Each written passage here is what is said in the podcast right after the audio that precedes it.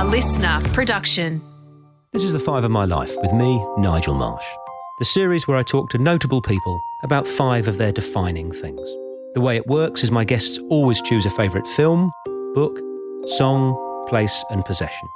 They tell me their choices in advance so I can research them, but they don't tell me why they've chosen them. That's the subject of our conversation.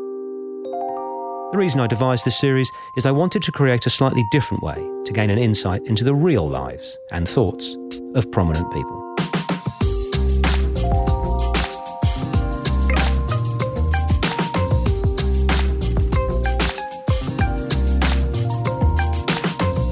Deborah's podcast, The Guilty Feminist, is truly a global phenomenon with over 90 million downloads worldwide.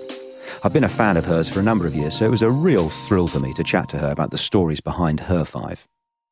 So, Deborah, welcome to Five of My Life. Thank you so much for having me, Nigel. It's an unqualified delight to be here. Well, you're not as delighted as I am. We're absolutely thrilled to have you on. And I have to say, welcome to the exclusive Sixer Club. That is the uh, guests that we have on because they have been nominated by other guests. And you were nominated by Mary Coustas. Could you tell us a little bit about that connection? The wonderful Mary Coustas. Well, of course, when I was growing up, she was on the television as Effie because I was raised in Australia. Um, and I I thought she was absolutely phenomenal. And then I have a podcast called The Guilty Feminist, which is uh, always done in front of a live audience, and we are very fortunate to have a big audience in Australia and New Zealand. And we come out and we really try and tour every year. Obviously, in 2020, it's been a bit of a an understandable gap, but uh, we always come out every year, and we've built our audience out in Australia and absolutely love being there. And my producer said, "Oh, I think uh, we could get Mary Coustas to come on because she's touring with a, her the new Effie show," and I was like, "A hundred percent." And he, the producer Jeff Ring, said, "I never, ever, ever." In uh, ever ask comedians for photos. I'm a producer. I don't care about photos with comedians. Also, I just wouldn't, just for you know all sorts of reasons. But he said, I, ha- I have to get a photo with Effie. I just have to. It's just she's just too iconic is it okay if I ask her? And I was like, sure. Well, I'm getting one. she's she is a an absolute phenomenon, and she's a real supporter of other w- women. It doesn't surprise me she recommended me because she's she's so full of ideas and advice and energy and time for you and connection and inspiration. I really do love her. You know, not everybody with Mary's pedigree would take time with somebody who is um, more emerging or you know that kind of thing who she's so established and she really does you know she'll go for dinner with you she'll sit and you know tell you things about the old days and talk to you about you know what's happening now in the australian scene and what you should be doing and you know we have such great connection we have such a great connection and we have such great uh, conversations. We can just talk till two o'clock in the morning without noticing the time's gone by. And and also she's brilliant because she's got you here. So we love Mary, but we're going to move to your choices, and we start uh, traditionally with the film. And, and you've mm-hmm. chosen the third black and white film that's ever been on Five of My Life. We've had Doctor Strangelove. We've had mm-hmm. Roma, uh, and you've mm-hmm. chosen the 1940s Rosalind Russell Cary Grant screwball comedy, His Girl Friday. Well, I think it was the first film that I saw where the woman was at the central beating heart and the man was running to keep up with her. And that's a defining feature of screwball. And I just found it absolutely wonderful. Uh, Howard Hawks, who directed it, was trying to break the record for the fastest dialogue in cinema history and he wanted to be he wanted it to be faster than the front page which was the film it was based on which itself was based on a play called the front page and he actually had the sound engineers speed the dialogue up to make sure that happened so that you could still hear what they were saying and they they could talk over each other. It's like an extraordinary fast train ride through this couple's relationship. And it's from an era where a woman would, you know, burst through the door and say, I could run a newspaper as well as you or any man, and I can kiss as well as you or any man, but kiss me, but don't, but do, but don't. And there's just something so compelling about that time. I mean, that was Rosalind Russell, but there was also Katharine Hepburn, so many actresses of that time. who were taking and I suppose demanding roles and writers writing roles for them where all of the gender politics of that era was completely flipped. And it really inspired me when I wanted to write a film to think I don't have to write a film from this time when I see so many films where a woman is either mooning around over a man and it's it's she doesn't get any of the funny lines, um, or now increasingly there's a move towards feminism where you don't want the woman to be vulnerable or fragile or hurt herself and need to be rescued in any way. So you have films where women are very good at kicking and punching. And so they can punch their way out of danger. They can karate their way out of situations and they respond like men traditionally respond, but not like no women I know. And so I wanted to write a film with where the the woman is undeniably a woman, if you see what I mean. Not that women have to obey any kind of gender norms and binary stereotypes. I don't mean that. But sometimes I watch a film now and I think they're trying to make it feminist. So, in fact, a man has written a man and just had a woman play the part. Now, now your fabulous film, Say My Name. I, I, I, so I, I, hadn't seen either His Girl Friday or Say My Name, and both of them are fantastic. Congratulations. Can, can I ask you about the process of making films. Yeah. I, have been trying to make a film for 10 years, and, and I, I was in Los Angeles and I, I, was in my cups a bit depressed. And someone said, Nigel, making a film, if you aren't famous, which I most definitely am not, is like putting a steak in a room on a table and every now and then opening the door and letting somebody walk in and breathe on it. it'll, ta- it'll, take you 10, 20, 30, 40 years, if ever.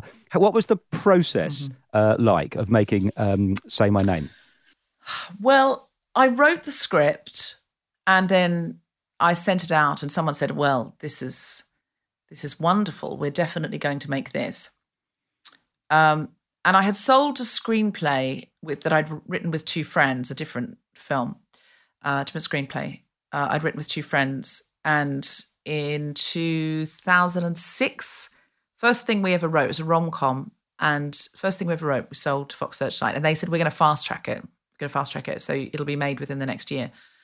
Um, now, if they tell you they're going to fast track it, it's never going to be made. I mean, we were really excited. We're like, yeah, we're going to be fast tracked. That's how good we are. First script, yeah, obviously, obviously, and that's what you think. You think, well, obviously, my talent has shone, um, and that became the biggest you know hilarious Hollywood fiasco you can possibly imagine. Everything you can imagine about Hollywood, there's someone else rewrote it, and it was terrible. And it was, you know, they changed everything and made it absurd. And and we just thought it was funny because we just like, you know, just the fact we were in the game was enough. We were just like, wow, we're in Hollywood, we're having meetings in these, these big studios.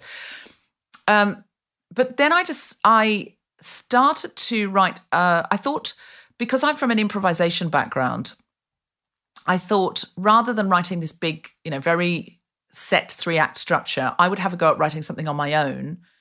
Um, and this speaks a little bit to the five of my life for my book, which I'll come to later when you guide me there, Nigel. Uh, that uh, I thought, what if I start with a scenario and then I just write and I let my subconscious do the work? Now I've taught myself to write in a three act structure let that rest and just let let that work let the work do the work and you do the play. So i started um, with the scenario of what if you were in bed with someone on a one night stand and you forgot their name? Because i'm very bad with names and i thought god that would be really awkward.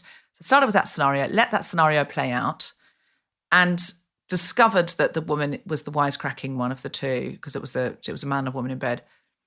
And then I remembered uh, that my improv teacher, Keith Johnstone, had told me that Raymond Chandler used to say, if he's right, if I'm writing a book and I don't know what should happen next, just have a man walk in with a gun. And then I'll know why he's there because someone will say, What are you doing here? Who are you? And then I'll know because he's got to have something. He's got to be there for something. So I didn't know what to do. And I would never write anything with guns, ever, ever, ever, ever. But I thought, oh, man, man walks in with a gun. So two, I had two men come in, like, and then I realized they were just opportunistic crooks because it was a dodgy motel. So they were opportunistic crooks doing over the rooms. And then, as is the tradition with a lot of screwball comedies, this means this man and woman who are ill suited and in the middle of an argument gets gets handcuffed together. And the original Screwballs, I did not know this. The reason that the couples were handcuffed together in some way, literally often handcuffed, was because to get around the Hays Code. Because in America, uh, men and women had to be, uh, you know, in a um, decently distanced apart. If they were kissing, they had to be one foot on the floor. There were all these Hollywood rules, censorship rules. Now, if a hand, if a couple were handcuffed together because of the plot, it wasn't their fault that he had to put his coat around her and get behind her so that the man at the hotel desk couldn't see that they were uh, handcuffed together.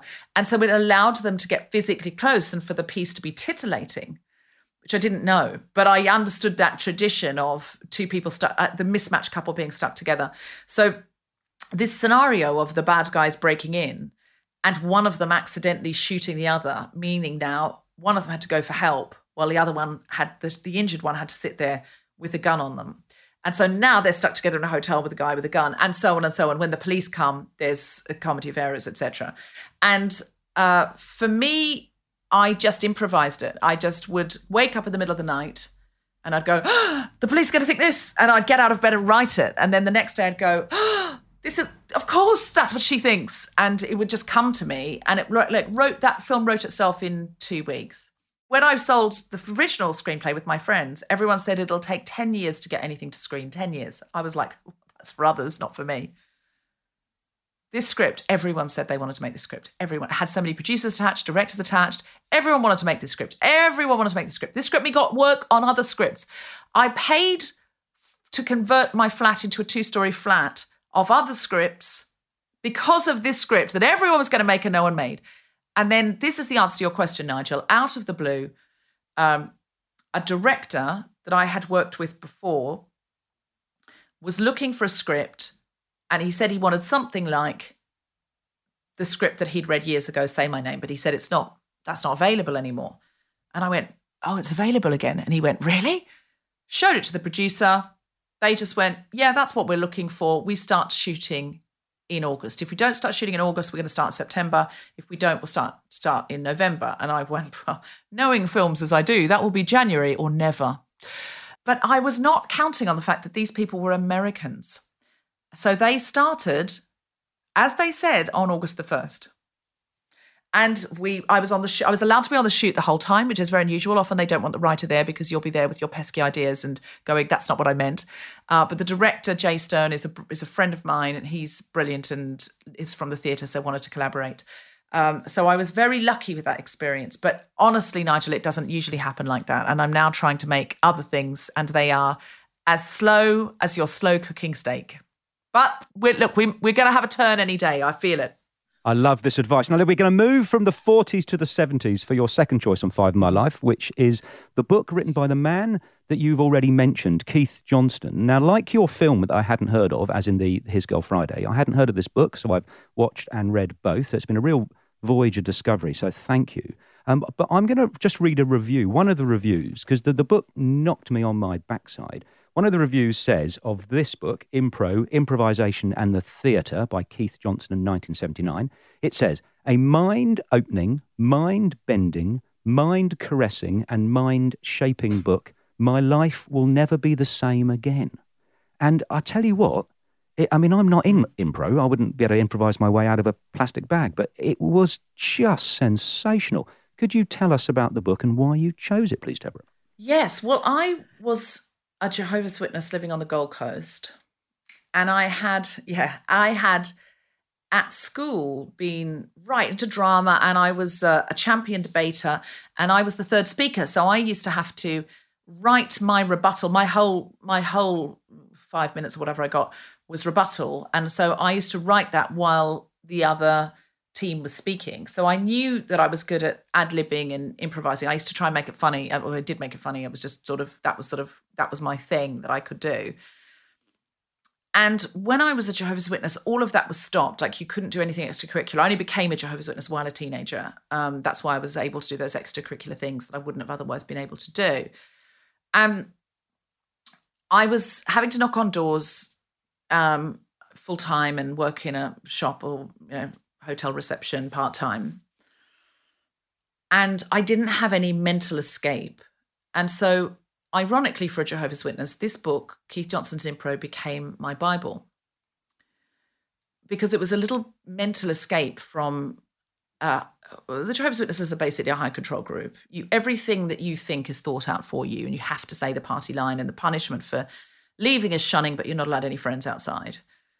And I got hold of this book because um, I saw theatre sports on the television. And then impro workshops, the people from the Watch Theatre in Brisbane, Brisbane Theatre Sports, came down to the Gold Coast to do workshops. And a friend of mine said, Shall we go? Now, you're not meant to do that as a Jehovah's Witness, definitely not. But we snuck off and went. And we they knew there was something weird about us. We couldn't say we were Jehovah's Witnesses because they would think we were weird. And also, we would be bringing reproach on Jehovah's name, i.e., we shouldn't have been there. So don't tell them you're a witness. If you're in a nightclub, don't say you're a witness because, you know, um, doesn't look good. But they knew there was something weird about us because we couldn't do scenes about sex or any. We were very awkward and quite virginal. I mean, very extremely virginal in my case. Um, and so uh, I but they recommended this book and I read it in one go and I would just read bits of it again. And the elders of the elders found out we were going to this thing and we that got stopped, obviously. We weren't allowed to do it anymore. But I was able to improvise like poems in my head and scenarios in my head because of this book. Because what this book does is it's you know, and and now some of it you will find if you read it now as a Gen Z, some of it you will find the language you might find dated or that kind of thing because it was written in 1979.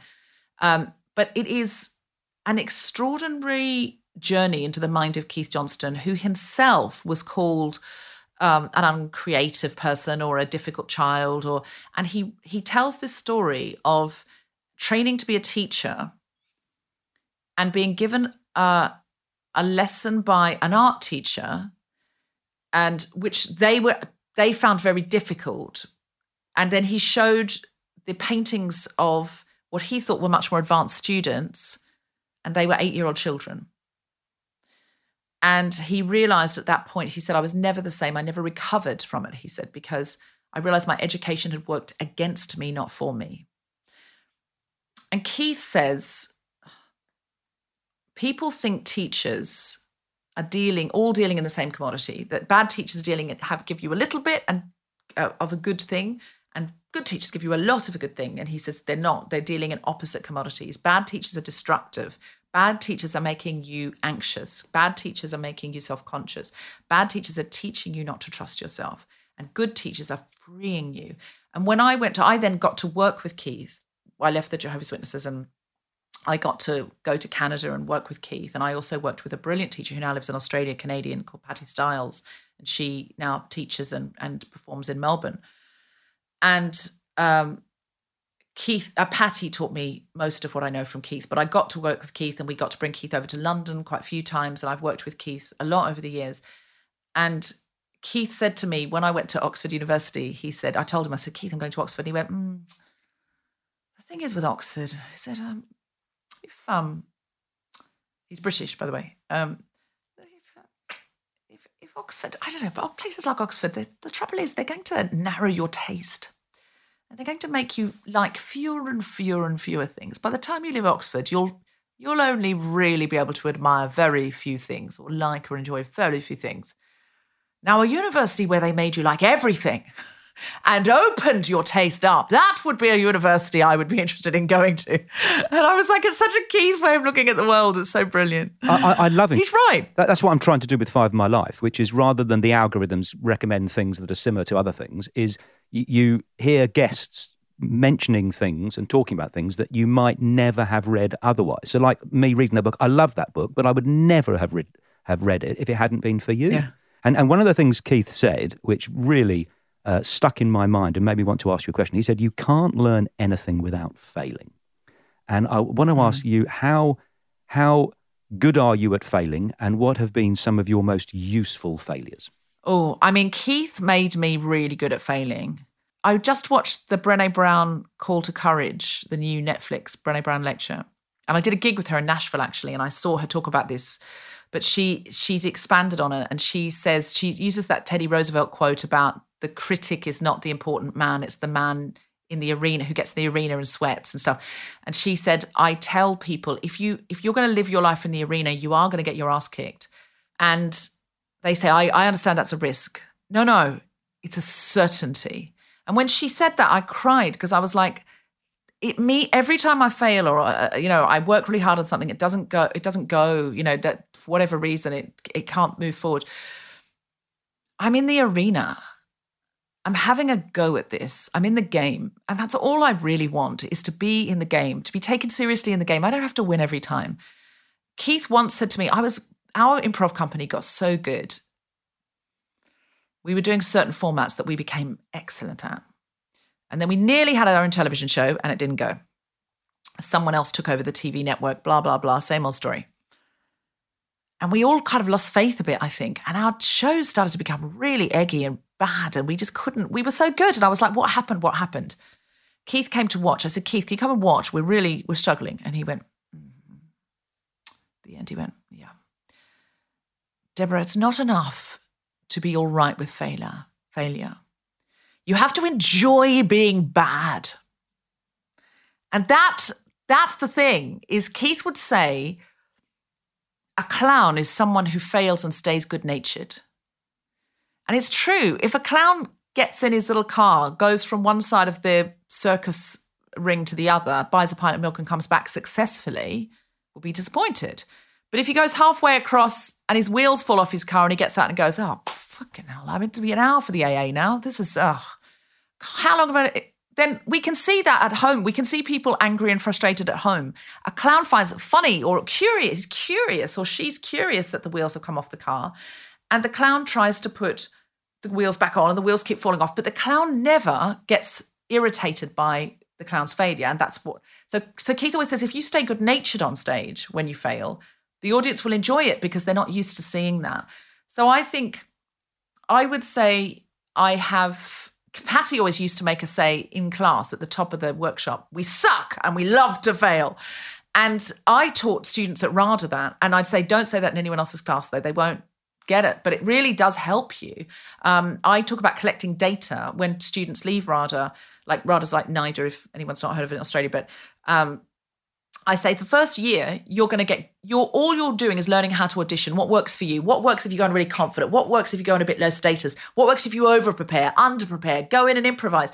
All you're doing is collecting data. Take notes, take notes, take notes. Your your job is not to get a job. Your job is to work out what kind of audition process is right for you. And every time they ring me and go, I got the job because they weren't going in desperate, going, please give it to me. They were going in curious as to what would be in this room and curious to the process. And that person is more hireable. I, I have to say that the, the book, um, I mean, I, am not in, in your in your game, in your industry, your, your amazing spontaneity shot, but it's, I think it's relevant to people who aren't. I mean, I mean, I, I, I oh, it's just a skills for life. That's, that's, right, skills for life. Now, mo- moving you on, we're going to stay in the seventies um, uh, uh, for your song. Um, and now, obviously, I'd heard of this song. Uh, it's Gloria Gaynor's 1978 "I Will Survive" smash hit, but I hadn't mm. heard the story behind it. So this has genuinely, it's been such a delight getting to know you and your choices via research. Is you you know about the, the story when it was released? I Will Survive? No. Oh, well, well, well, here we go. So it was released, I mean, unbelievably, as the B side. Oh. It, uh, the A side is called Substitute.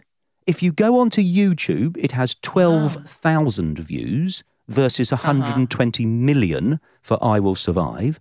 Somebody put it on by mistake, a DJ. They handed the disc and they put the wrong side on and played it, and, and the rest is history. But if you listen to Substitute, which I really recommend that you do, yeah, because it goes to the guilty feminist but vibe, yes, is it is the most unempowering embarrassing. Uh-huh, uh-huh, uh-huh. I will be your substitute whenever you want me, however you want me. If you're bored with her, you can have me. I'll be here just waiting. What? Oh, so yes! it's the opposite of I will survive. It's, it's not complete opposite.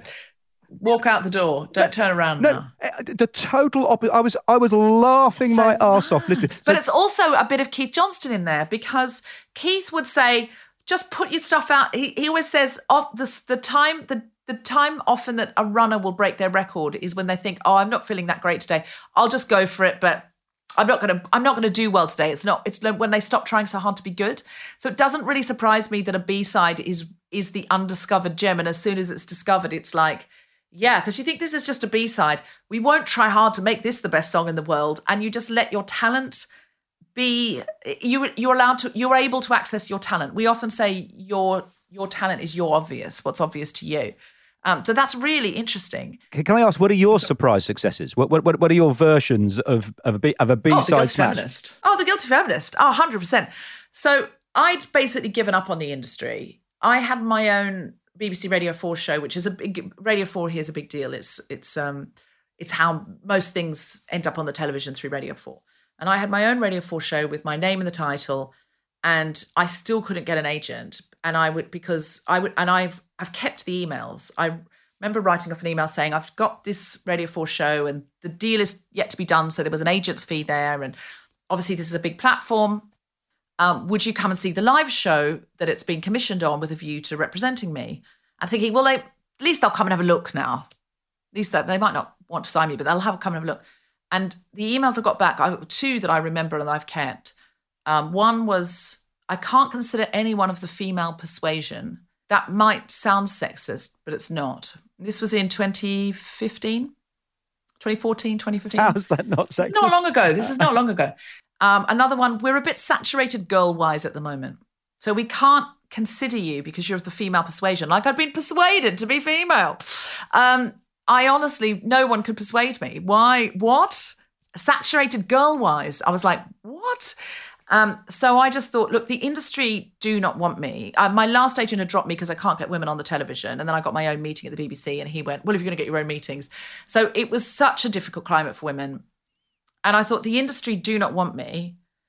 Um, I have built up a big um, speaking business. So I would go and do into businesses and do something between a stand up comedy show and a TED talk, which was very successful. And I had other things going on, writing scripts um, you know, all sorts of things going on. So I thought, look, if stand up comedy and the comedy industry, the panel shows, and if, if, it doesn't want me, no matter what I do and no matter how many times I prove myself, um, that show, by the way, that Radio 4 show won the Writers Guild Award for Best Radio Comedy. Still couldn't get an agent.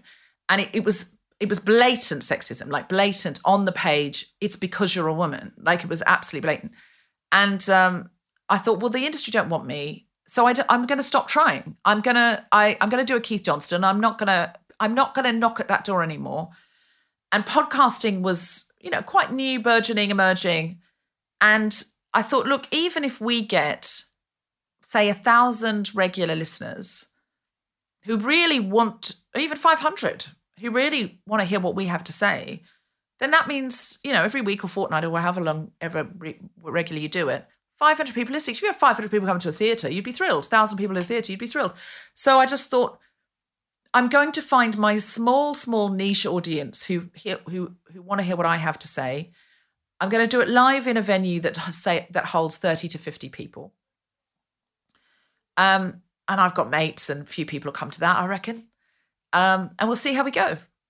And as soon as I gave up, Bridget Christie, actually, who you, I'm sure you know, um, is a brilliant comedian um, she said to me, You'll never find your audience till you say the thing you're too scared to say. And I thought, Well, that's right for you, Bridget. What you want to say is strident feminism and you you what you're saying is so noble. What I have to say secretly is ignoble. It's I'm a feminist but. And that's how the show starts. I'm a feminist but and we do an admission. One of the first things I ever confessed was it's true, I'm a feminist but one time I went on a women's rights march, popped into a department store just to use the loo Got distracted trying out face cream. When I came out, the march was gone. And I thought, the feminists are going to kick me out of the club. What I want to say is, I don't know if I'm good enough to be a feminist. I don't know if I'm doing this right. There are things I'd like to build muscle on. There's things, does this matter? Is this funny?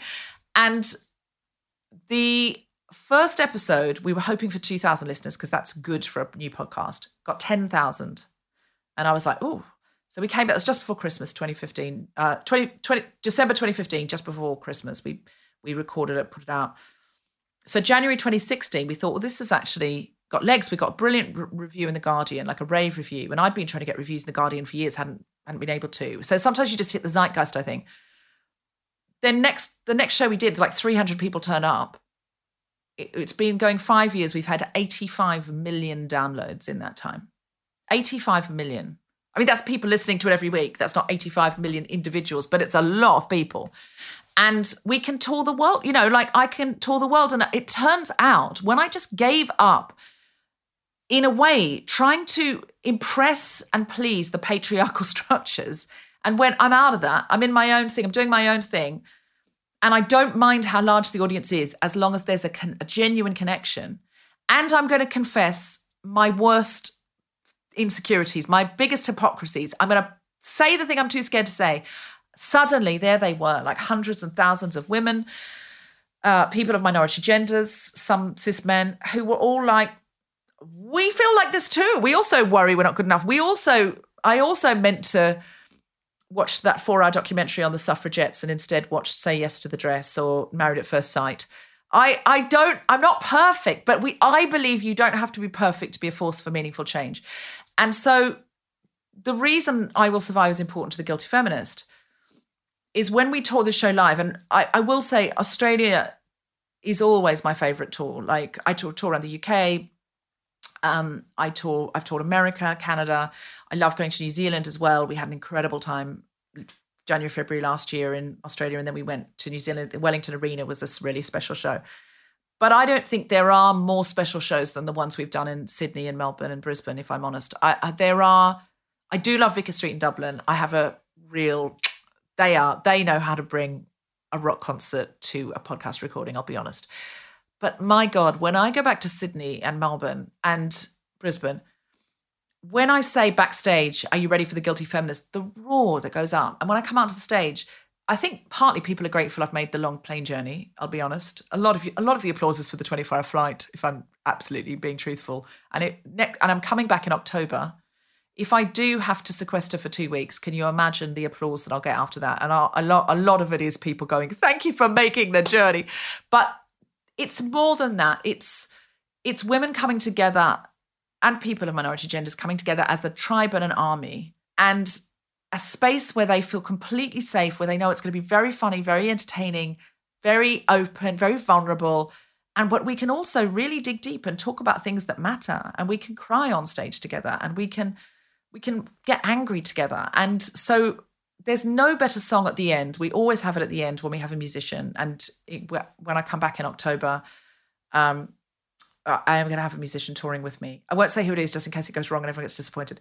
Um, but we are because of COVID. Um, but we are we we all stand up and we sing. Anyone who wants to and can stands and uh, and sings and dances, and we all just jump around singing "I Will Survive," because there's something Nigel about that song that it just says, "Look, you can turn up here feeling down, crushed, not good enough, beaten around by this system, be, just have run through the gamut of emotions today. Not sure you're up to the job, but you will survive. And we will survive if we're together. And it's a joyful song that is a feminist anthem because it's about the fight.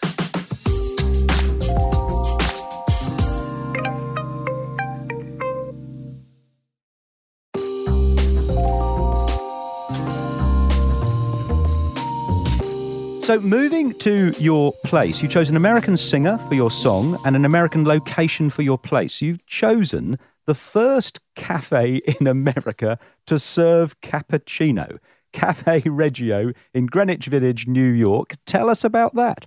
So, I was in America in the 90s. Um, I was a nanny in Connecticut. And I used to, it was like a gap year thing except I was a Jehovah's Witness, so there were no gap years. It was just I watched. I mean, traveling was frowned upon, but I just had got to the point where I didn't care, and I just went. And on the weekends, it was like an hour from where I lived in Westport in Connecticut. I could jump on the train and be in Grand Central Station in an hour, and I had friends there. And Cafe Reggio, I think I found it in a guidebook. It's in so you know in ha- when Harry met Sally, where there's the the arch in Washington Square where he first drops her off so that's the village. And the village has always been a very bohemian area, lots of writers and artists and painters and jazz cafes and things like that. And I found it, I think through a guidebook, Sip recommended it. And it, Louisa May Alcott, who wrote Little Women, used to live in the brownstone across the road, and that's where she wrote Little Women. So it's a very historical area. It's a real Walt Whitman area. And the thing about Cafe Reggio is it never changes. Like you can see pictures of it from the 50s, and the decor's the same, the chairs are the same. It was an Italian family, and they have Renaissance paintings on the wall. I mean, obviously not by masters because some, someone would steal them, but they can't be that valuable, or they've just been there for so long, people don't know how valuable they are. I don't know. Um, I mean, I imagine they are quite valuable, but they they've been there since forever. The pictures are the pictures are the same. So right through the Mad Men area, it looked the same. The cash registers, they're still there. The original coffee machine's still there. And they always hand wrote out all the bills. And they did that till about four years ago. Now they've finally gone on to computerized bills. But the menu's the same. The menu's always the same. And it's it's this glorious piece of old world New York. And I used to go and sit there when I was a young Jehovah's Witness on a on a, on a non-gap year. And I used to see next to me at a table, you know, there'd be a young woman who was clearly at New York University, which is all around, sitting opposite some young man, and they'd be kind of nervously talking about philosophy and they'd have books on the table and they clearly is this a date or this isn't a date and I always remembered because I there was uh, because I remember I think I'd seen Dead Poet Society and that Walt Whitman quote. Um, the power, what's basically asking the question, what's the meaning of life? And the answer is that the powerful play goes on and you may contribute a verse. And I remember thinking, I can't really contribute a verse. Like I'd wanted to write, I'd wanted to be in show business, I'd wanted to do all of these things. I wanted to, I'd wanted to write My Little Women. I'd wanted to, you know, make films like New York filmmakers. I'd wanted to do all these things. And I couldn't really contribute a verse because my verse was the verse of the Watchtower Society. It was the only thing you were allowed to say. And but just being in New York at that point was its own achievement. felt like it, you know, this this I'm here, you know, I'm here. But I could see all these young people around me contributing a verse and preparing to contribute their verse and having these experiences like dates and philosophical arguments and essay crises, staying up all night writing their paper. And then I left, came back to London. And I decided from that point on, I was never going to go back to another Jehovah's Witness meeting unless I wanted to. I was never going to go out of guilt again. I never went again. Went straight to improv class because that was the last thing that had made me happy that I'd sneaked out to. Reread my Keith Johnstone's improv, went straight to improv class. Within a year and a half, I'd applied to Oxford, I'd gotten in. I wrote a play at Oxford that got chosen for the Cameron Mackintosh New Writing Festival and was produced. Um, so I'd started my improv company, my own improv company. Had brought in my second year at uni, I'd brought Keith Johnstone over to do a big show for the Royal Court Theatre, which is where he'd started out in London in the fifties and sixties and I'd started to contribute my verse. Just uh, amazing hearing how that sort of sliding doors moments and and that cafe. Oh, Mr. Parisi was the chap that set it up, and that coffee machine that you mentioned. It's from 1902, and it's still there. And and it it leads me to want to ask you: is is that chap who is now no longer with us obviously left a legacy where the cafe he he founded basically 100 years ago is being talked about on a podcast 100 years later? Is when you think about the legacy that, that you are going to leave when you are in the ground, the, the hole in the ground that we're all heading to. What, what do you feel? What would you hope? What do you dream? What would you like your legacy to be? Well, the thing is, I almost only know this when I go back to Cafe Reggio because I generally go back to New York once or twice a year. And I always go there. And I go there because do you remember as a kid, did your parents or grandparents ever measure you on a door so you could see how old, how tall you were at three or four or five. Yeah, my, my I, I can't move house because I've got four kids and we've got that thing on the kitchen wall and exactly that. So Cafe Reggio is my marks on the pantry door because I go back there and it's not neutralized by the everydayness, by an everyday experience. It's something I go back once or twice a year And suddenly it's like I can remember being this young Jehovah's Witness thinking, I'm never going to contribute a verse. And it's very easy to compare your achievements and your failures with last year's achievements and failures or yesterday's or now I should be here. Why am I not here? And when I go back to Cafe Reggio, I can sit there and think, oh, I have a big show in the Guilty Feminist. It means a lot to a lot of people, and I'm going to perform it tonight here in New York City, and people are going to come. And people, when we played New York City in January last year, people flew in from Bermuda, people flew in from Texas, people flew in, flew in from all over for this place of connection, this joyful place of connection and resistance. And I can sit in that cafe now and see evidence that the chairs are the same, the tables are the same, the menu's the same, the mirror's the same, the loo's in the same place, the color scheme's identical, the paintings are still there, and there's the coffee machine from 1902. But I am different. And I think that the coffee shop that stands 102 years later, that's that's his powerful that's his powerful play. Though that's that's his verse that he's contributed to the powerful play. And it's meant a lot to a lot of people. And it's been the scenes of a lot of business meetings and a lot of dates a lot of breakups and a lot of essay crises. And i hope that mine more than anything is to say to individuals who are not who are not automatically accepted or they're automatically ruled out because of something about their identity whether that be race gender gender expression gender identity disability sexual orientation or a combination of those things your verse matters and you will find your audience. And it doesn't matter if you find 10, 50, 100 people who, when they listen to you or see what you've painted or, or in some way or another read what you've written or used what you've made or used the app that you've, you've developed, they've understood that some other human being feels like them. And you've shared your experience of what it is to be human. And there's not just one group of people who get that experience. You have something powerful to offer precisely because you people like you have been marginalized and those voices haven't come through. Your voice is more important now because we haven't heard it before. The more unique your experience, the more marginalized and oppressed you've been, the more we desperately need you to take center stage. And center stage has changed, it's shifted. Center stage is not just created by the gatekeepers anymore the internet means that the artists have taken control of the means of production. And wherever you are, whatever you want to say, you find a platform to say it. And somebody will see it and feel what it is to be human from your point of view and say, hey, that's how I feel too. All right, what, what, what a wonderful verse for you to for you to contribute. We're moving on to your your fifth and final choice on Five of My Life, which is a it's a natural link to some of the things you've just been saying, Deborah, because uh, I, I, think I know the story that you might be about to tell. Uh, you've chosen your passport. Could you tell us why you've chosen that?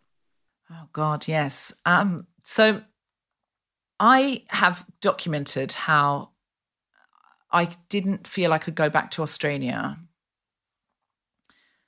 because I needed to, once I made that decision to stay in London, I, I just, once I made that decision to leave the Jehovah's Witnesses, I needed to I'd always wanted to live in London, but I needed to be away from that particular high control group and that religion in order to develop and grow and evolve and not get sucked back in. Um, so I was seeing a man at the time uh, who said, Well, look, I'll marry you. And I mean, we were together, we were totally a couple, but we hadn't been together very long. And I said, No, no, no, no, no. I mean, in those days, Australian girls used to pay gay men to marry them. Um, and gay men have selfishly campaigned to marry each other now, um, leaving Australian girls, Antipodean young women out in the cold entirely. I don't know what they were thinking with their gay rights. Um, being ironic, don't write in. Um, and so, and Tom said, no, I don't want anyone else to marry you, and I don't want to drive you to the airport. So I think it was, it's almost one of the last romantic reasons to get married because the state, state you know, was keeping you apart, sort of thing. So I married Tom Salinsky, still married to him now. Regular listeners of the podcast will know it's produced by Tom Salinsky, my husband. And we've been on some adventures together. Uh, we got very married very young and we've been on some real adventures together. But having a British passport and an Australian passport, I, I had indefinite leave to remain and I lost my Australian passport once. And the passport office had uh, not kept good records. They'd lost a load of records. So I couldn't prove I'd had indefinite leave to remain. And they nearly deported me. And it was terrifying. And it was at that point I realized, oh, I have no rights here. I don't have a right to live here. I've got to get a passport. So I did. I straight away got a passport. And it was only no, I had two passports, and and of course with a British passport you could travel anywhere in Europe. Lol. Um, until we ludicrously campaigned to allow ourselves no access to anywhere without a visa. I don't know why. Um, but having two passports, that means two states and New Zealand, because I've got an Australian passport, have to have me if I'm in a desperate if, if war breaks out over here or I just don't want to live here anymore. And when I go back to Sydney, I think, why don't I live in Sydney? My whole life's here. But Sydney's incredible. It really is incredible. I love Melbourne too. Um, but I didn't get it. I didn't get what that meant until I was doing a series of podcasts with refugees because I'd started doing some work with um, Choose Love, who work with refugees. And young Syrian man who didn't have his papers yet came and did a podcast, and I said, "Where are you staying?" And he, at this point, he was sofa surfing, and I said, "Well, do you want to come and mind our cats for three weeks because we're going away?" And we had a spare room. And he said, and I said, we'll come and go in that time. But basically, and he said, Oh my God, I love cats. I miss my cat in Syria. And, you know, so he came for three weeks. And at the end of three weeks, um, a mutual friend said, I'm looking for somewhere for Steve to stay for three months so he can unpack because he hasn't had a home in five years. And Steve is from Damascus, which is the oldest inhabited city in the world. He was doing an architecture degree at uh, the University of Damascus, which is like an Oxbridge of the Arab world. He was a bodybuilder, he was into fashion. And then for five years, because of the Syrian war, he had had no home at all and he'd been stateless and homeless and, you know, been living in refugee camps.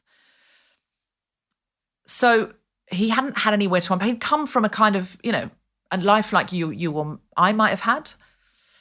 And suddenly he had nothing. And so he hadn't unpacked really properly for five years, except to live in refugee camps. So I said, yeah, that was meant to be my room of one's own. We just knocked through, so we only just newly had a spare room, and it was meant to be my like room of one's own writing room. And I thought the 77 million people displaced, it's a bit much to say I've got to have a writer's room like Virginia Woolf. What year do you think this is? So I said, yeah, okay, let, let Steve can stay for three months. And in that three months, I really got to know him. And he was waiting for his papers to see if he was going to get a political asylum in the UK. And he said to me, "Oh, I think I've got to go and collect this letter. I think I think it's it." And I was like, "I'm not sure that it is." I could see the his friend had sent him a picture letter. I was like, "I'm not sure it is." Um, but he went off to get it, and I was texting him like, you know, what's happening? What's happening? And he texted back and he said, um, every bad thing that's ever happened to me is falling off the side of this piece of paper. And he sent me a picture of the piece of paper that said he could legally live in the UK. And he came home and he came into the kitchen and he hugged me for like 10 minutes. I just held me. And I suddenly realized what it is to lose your human rights because he hadn't had the right to a doctor or a lawyer for five years. He hadn't had the right to stand on any piece of ground he was standing on and breathe the air. What happens when you're a refugee? If you can't get political asylum somewhere, is that the only place that you will live is somewhere you will surely die. And what that means is it's effectively illegal for you to live on planet Earth. And nowhere are you entitled to breathe the air. And that was such a, it like hit me in the stomach. I just went, oh my God. Like he was like, I'm a person again. I'm a full person again. Because refugees are treated like cattle. They're not treated like people.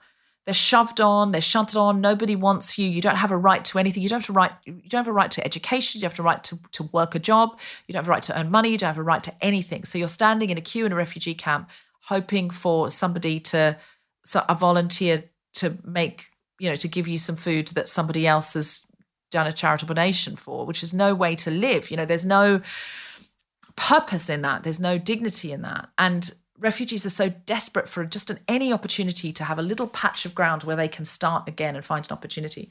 That's just an amazing story, and it incredibly speaks to the generosity of of spirit that you would welcome him into your home and your family. Is he still with you, Steve? Yeah. Oh yeah. Three three and a half years later, Steve is as much family to me as anyone in the world. Uh, Steve is hundred percent my family, and I couldn't love him more and we're really close. He he's also a storyteller. Um, he is he is just a brilliant storyteller, and we're working on a show together um, for him called "The Alcohol of the Soul," because uh, he was raised uh, without being allowed to listen to music because he was also from a very religious family.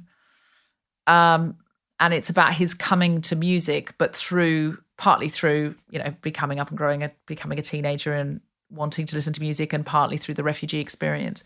And he's a genius storyteller and he is just a beautiful human being in every single way.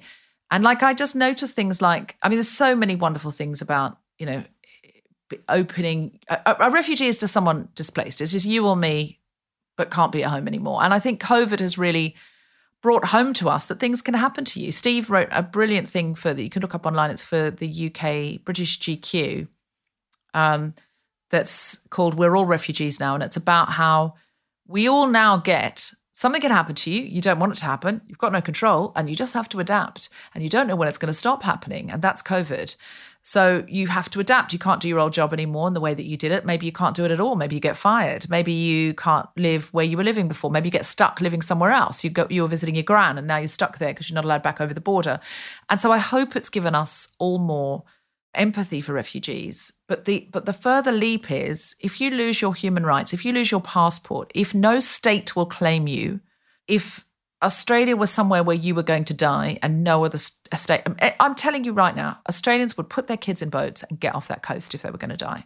If there were bombs raining down, if someone bombed your house and if you stayed there, you were going to get bombed and you were going to watch your kids die. And one of them had already died and one of them had had their leg blown off. You'd get in a boat, you'd get them out of there nearly all parents do that or find a way of keeping their children safe. And they just got to hope. You've got to be like, we hope New Zealand will still have all of us. We hope that deal is up. What if New Zealand closes that down, etc., and so forth? You just got to hope someone else wants you.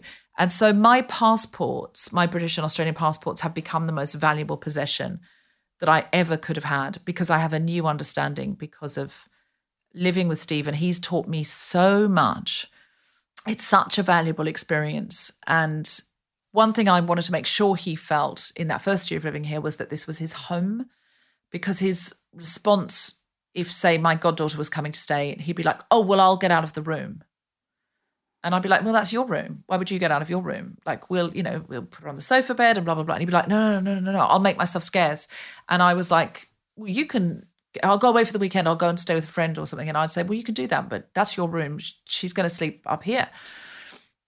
And I had to really work with him to get him to a point where he felt this was home because he didn't feel entitled. He didn't feel entitled to be anywhere. And as I said, you know, he was from a middle class upbringing in Syria, but he'd lost entitlement to a bed. He, he and now I will say, oh, is it all right if so and so are you are you away are you you know, away this weekend. Is it okay if someone stays in your bed? Because I know he'll say, oh, no, actually, I'm not. It's not convenient. Or he'll say, oh, yeah, sure, sure, sure. I'll, you know, change the sheets or whatever. Um, because now it's his home. I, I have to say, Deborah, it has been just amazing hearing you talk about your five choices and the stories. Uh, just, just inspiring and moving, and I am so grateful to to, to have you on. And I just, just, just a very thought provoking um, hour for me. Uh, I'm going to move to the the last question, the last traditional trick question on Five of My Life, the one that Mary responded to with uh, with your name, is who would you like to hear on Five of My Life next, and why? Do you know, I'd like to hear Steve Alley. I've just realized as I was talking about him, because his stories will surprise you. His journey will be different from anyone's you've ever heard. His English is better than mine. Uh, I'll often say, Oh, the amount of people that were down there today. And he'll say, Isn't it number of people? It's amount of money. It's number of people because you can count people. His English is ridiculously good. His vocabulary is incredible. His and his relationship with things is different from yours or mine, and with places is different from yours of mine, yours and mine, and with films and music is different from yours or mine. And I don't think I've listened to quite a lot of Five of My Life, and I've loved uh, so many of the episodes. I've li- I've liked them all, and some of them I've thought were blew me away but I've never heard anyone like Steve on, so I would like to nominate Steve. I was sort of secretly hoping that you were. I am so, I am so pleased, and and you are Deborah Frances-White. You are such a just a legend, and thank you, thank you. Uh, I look forward to seeing you uh, on your next tour in Australia. I just absolutely can't wait to be there. I can't wait to see our guilty feminists. It's it's just such a privilege and a joy it's the tour I enjoy the most, Australia and New Zealand. So I, I'm just I'm just crossing my fingers and waiting for it. Are you going to play substitute as well as I Will Survive? Yes, I will. if you come to the show, Nigel, Definitely. I will. I, I, when are you coming to the th- show? That is a guarantee. I will. I will talk. Where do you live? I, I live in Sydney, and I will guarantee I'll be there the first night. Great. Okay. If you come, I'm going to say this is Nigel, and he taught me this story. Um, and we are going to have a discussion around these two sides then of Gloria Gaynor and the side that why why the second why the B side appeal to women more than going oh I'm your substitute. It's like yeah screw you I'll survive. I um, love it. Nigel, it's been a true pleasure. Thank you so much for having me. Thank you and thank Tom as well. I will. Lots of love. Thank you. Five of My Life was presented by me, Nigel Marsh. Producer, Alex Mitchell. Sound production and theme music by Darcy Thompson and Matt Nicholish.